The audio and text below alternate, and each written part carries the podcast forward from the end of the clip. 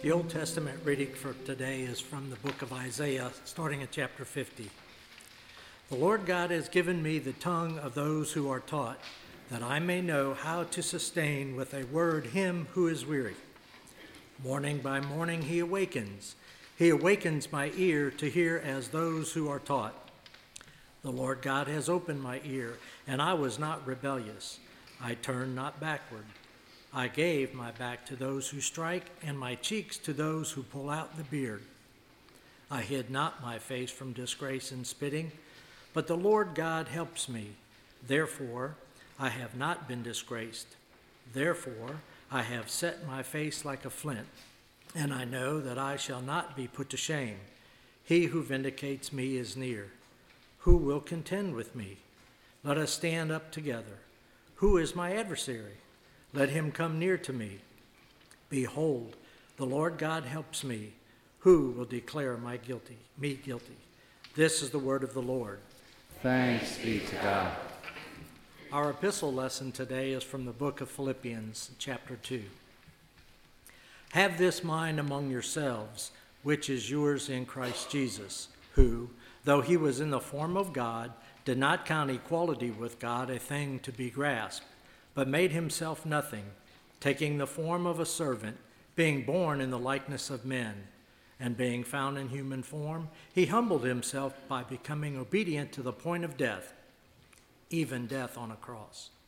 Therefore, God has highly exalted him and bestowed on him the name that is above every name, so that at the name of Jesus every knee should bow, in heaven and on earth and under the earth and every tongue confess that Jesus Christ is Lord to the glory of God the Father. This is the word of the Lord. Thanks be to God. From Psalm 18, we hear these words This is the day that the Lord has made. Let us rejoice and be glad in it. Now, we have heard those words many times, haven't we? It has been written, etched, embossed painted and stenciled on countless greeting cards, on postcards, and on spoken speeches as well, on the lips of the faithful of God and in pop culture people as well. Overwhelmingly, the referent is, well, that picture perfect summer day, or a day when the rain gently bathes the land or maybe it's a picture of the harvest and the listing of blessings that are just too numerous to count. Now, none of those pictures is wrong, but precisely and concretely what the day the psalmist is referring to is the day, that time when sins are forgiven on account of the mercies of the Messiah. And when that day, the Yom Kippur, culminates on Good Friday, that's the day to rejoice and be glad in. Because that's the day when the shed blood of Jesus opens to us the gates of righteousness. So let you and I today rejoice and be glad in that day. Because we rejoice because heaven's gates have opened. Now, you and I know that here in Augusta, other gates have opened recently.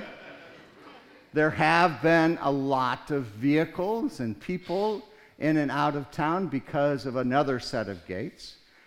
But today we rejoice that heaven's gates are open. And they're open not because of what we did, but because of what God in Christ has done. Now, you and I, we know that, that we as people, as human beings, are sinful and unclean. We confess that already today. But we know also that sinful and unclean people are not presentable to God because God is all about holiness, He's about being pure so, how is it that the gates of heaven can be opened? Well, you and I, we can't make a sacrifice good enough, pure enough for God to accept. but God provides the sacrifice. The picture that we have. Remember, remember when Father Abraham, right? And you remember the story of his long sought for and promised son Isaac. And when he's finally arrived and, and how old Abraham and Sarah were, and then at a certain age, Abraham was what? Commanded to go to a mountain and do what? Sacrifice his son. Now, that didn't happen, the sacrifice, that is, because God provided the sacrifice. God also provided the sacrifice for you and I. It was not our firstborn. It was not anything of this world, but was the body and blood of his own Son that he provides for you and I. Boy, it doesn't take us long to get to that gospel Good Friday moment, does it? For us to understand the sacrifice that God went to to provide for you and I, so that the gates of heaven could open. You see, God opens those gates through an acceptable sacrifice of his own choosing. You know, the people who made sacrifices in the temple were always anticipating a sacrifice that was yet to come. And in the meantime, while they were waiting, the promise of God's word surely opened the gate to all who believed in that future that that promise would be fulfilled, that that sacrifice would indeed take place. And our Messiah Jesus speaks about the gate of the Lord, that it's opened when he proclaims, I am the door. If anyone enters by me, he will be saved, and he will go in and out and find pasture. You know, you and I, we sort of go through life describing the reality we see around us. You know, when we go to a court of law, we swear to tell the truth. But God's word creates reality. It creates forgiveness and salvation for us. We know that when we look at God's word, it is like fire. It's like a hammer that breaks the rock into pieces. It is spirit and life. It shall accomplish the purpose for which I sent it, and shall succeed in the thing for which I purpose it. The word is an imperishable seed. It births children through the gospel, and it can divide soul and spirit, joints and marrow. It judges the thoughts and attitudes of the heart, and it's at work in you and I as believers, and it's able to make us wise unto salvation. Why? Because it is the power of God for salvation for everyone who believes. For by it God gives life to the dead and calls into existence the things that do not exist. Boy, that's pretty impressive stuff, isn't it? That God creates reality. We don't. We react to it, we see it, we describe it, but God creates it. He creates forgiveness, and eternity for us.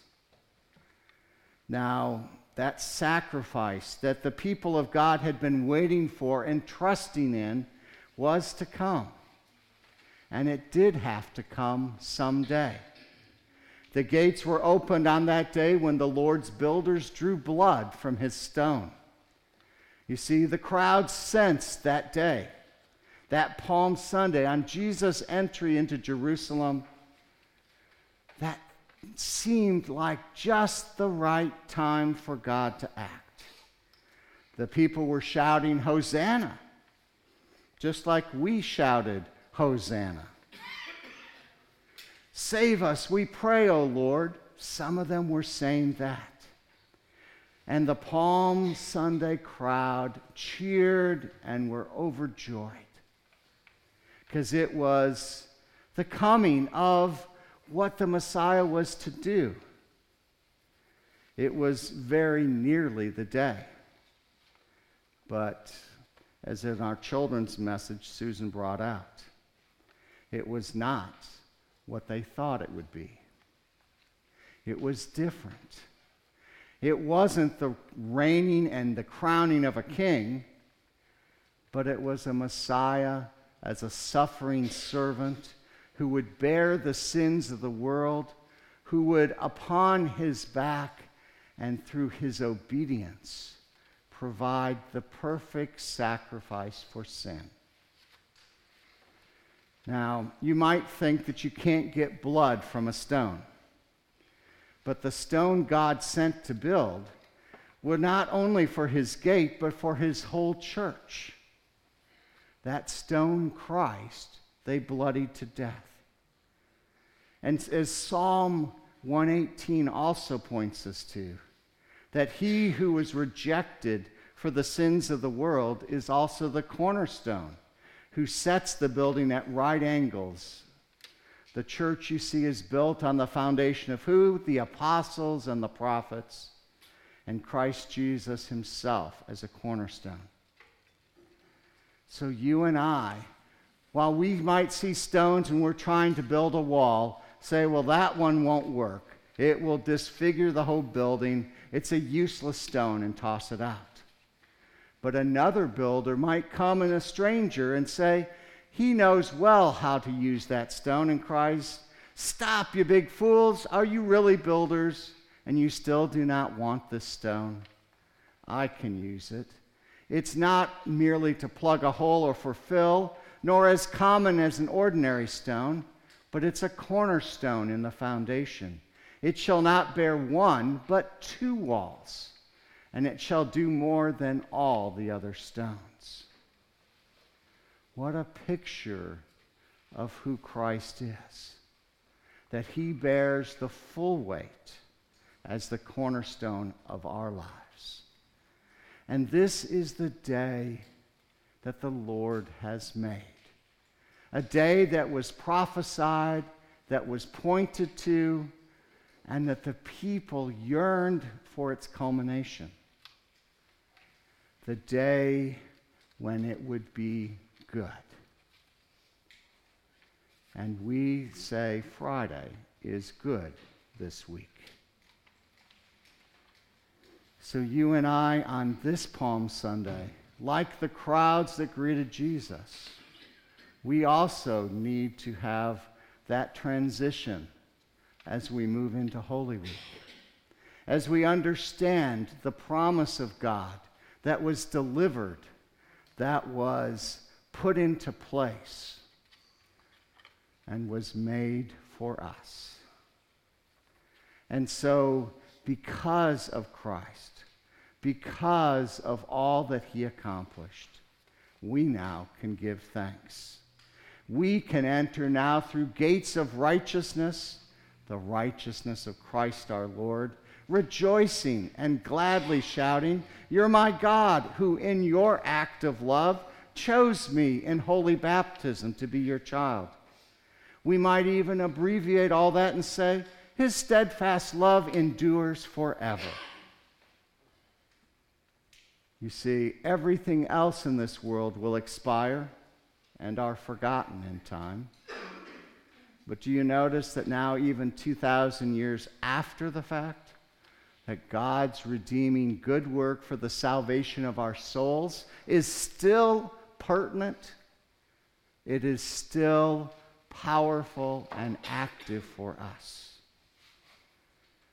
So, this is the day that the Lord has made.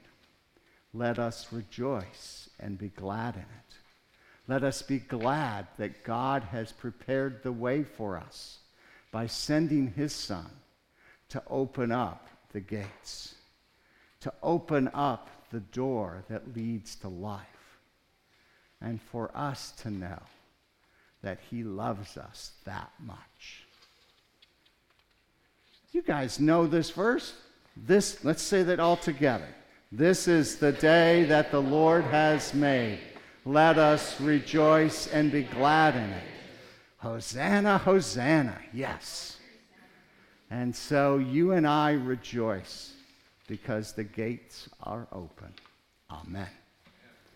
Now may the peace of God, which passes all human understanding, guide our hearts and minds in Christ Jesus our Lord. Amen. We now hear the Passion account from Matthew. The Holy Gospel according to St. Matthew, the 27th chapter. Glory to you, O Lord. Now Jesus stood before the governor, and the governor asked him, Are you the king of the Jews? Jesus said, You have said so. But when he was accused by the chief priests and the elders, he gave no answer. Then Pilate said to him, Do you not hear how many things they testify against you? But he gave him no answer, not even to a single charge, so that the governor was greatly amazed. Now at the feast, the governor was accustomed to release for the crowd any one prisoner whom they wanted. And they had then a notorious prisoner called Barabbas. So when they had gathered, Pilate said to them, Whom do you want me to release for you, Barabbas or Jesus, who is called Christ? For he knew that it was out of envy that they had delivered him up. Besides, while he was sitting on the judgment seat, his wife sent word to him Have nothing to do with that righteous man, for I have suffered much because of him today in a dream. Now the chief priests and the elders persuaded the crowd to ask for Barabbas and destroy Jesus. And the governor again said to them, Which of the two do you want me to release for you? And they said, Barabbas. Pilate said to them, Then what shall I do with Jesus, who is called Christ? And they all said, Let him be crucified. And he said, Why? What evil has he done? But they shouted all the more, Let him be crucified. And when Pilate saw that he was gaining nothing, but rather that a riot was beginning, he took water and washed his hand before the crowd, saying, I am innocent of this man's blood. See to it yourselves. And all the people answered him, His blood be on us and on our children. Then he released for them Barabbas and having scourged Jesus, delivered him to be crucified. And then the soldiers of the governor took Jesus into the governor's headquarters, and they gathered a whole battalion before him. And they stripped him and put a scarlet robe on him, twisting together a crown of thorns. They put it on his head, and a reed they put in his right hand. And kneeling before him, they mocked him, saying, Hail, King of the Jews! And they spit on him and they took the reed and struck him on the head. And when they had mocked him, they stripped him of the robe and put his own clothes on him and led him away to crucify him. And as they went out, they found a man of Cyrene, Simon of name, and they compelled this man to carry his cross. And when they came to the place called Golgotha, which means the place of the skull, they offered him wine to drink mixed with gall but when he tasted it, he would not drink it. And then, when they had crucified him, they divided his garments among them by casting lots. And then they sat down and kept watch over him there. And over his head they put the charge against him, which read, This is Jesus, the King of the Jews. And then two robbers were crucified with him, one on the right and one on the left and those who passed by derided them, wagging their heads and saying, You who would destroy the temple and rebuild it in three days, save yourself. If you are the Son of God, come down from the cross. So also the chief priests with the scribes and the elders mocked him, saying, He saved others, he cannot save himself. He is the King of Israel. Let him come down now from his cross, and we will believe in him.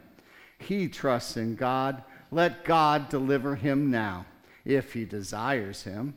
For he said, I am the Son of God. And the robbers who were crucified with him also reviled him in the same way. Now, from the sixth hour, there was darkness over the land until the ninth hour. And about the ninth hour, Jesus cried out with a loud voice, saying, Eli, Eli, lema sabachthani. That is, My God, my God, why have you forsaken me? And some of the bystanders, hearing it, said, This man is calling Elijah. And one of them at once ran and took a sponge and filled it with sour wine and put it on a reed and gave it to him to drink. But the others said, Wait, let's see whether Elijah will come to save him. And Jesus cried out again with a loud voice and yielded up his spirit. And behold, the curtain of the temple was torn in two from top to bottom, and the earth shook, and the rocks were split. The tombs also were opened, and many bodies of the saints who had fallen asleep were raised. And coming out of the tombs after his resurrection, they went into the holy city and appeared to many. And when the centurion and those who were with him, keeping watch over Jesus, saw the earthquake and what took place, they were filled with awe and said, Truly, this was the Son of God. And there were also many women there, looking on from a distance, who had followed Jesus from Galilee, ministering to him, among whom were Mary Magdalene and Mary, the mother of James, and Joseph, and the mother of the sons of Zebedee. And when it was evening, there came a rich man from Arimathea named Joseph, who was also a disciple of Jesus. He went to Pilate and asked for the body of Jesus. Then Pilate ordered it to be given to him. And Joseph took the body and wrapped it in a clean linen shroud and laid it in his own new, new tomb, which he had cut in the rock. And then he rolled a great stone to the entrance of the tomb and went away. Mary Magdalene and the other Mary were there, sitting opposite the tomb.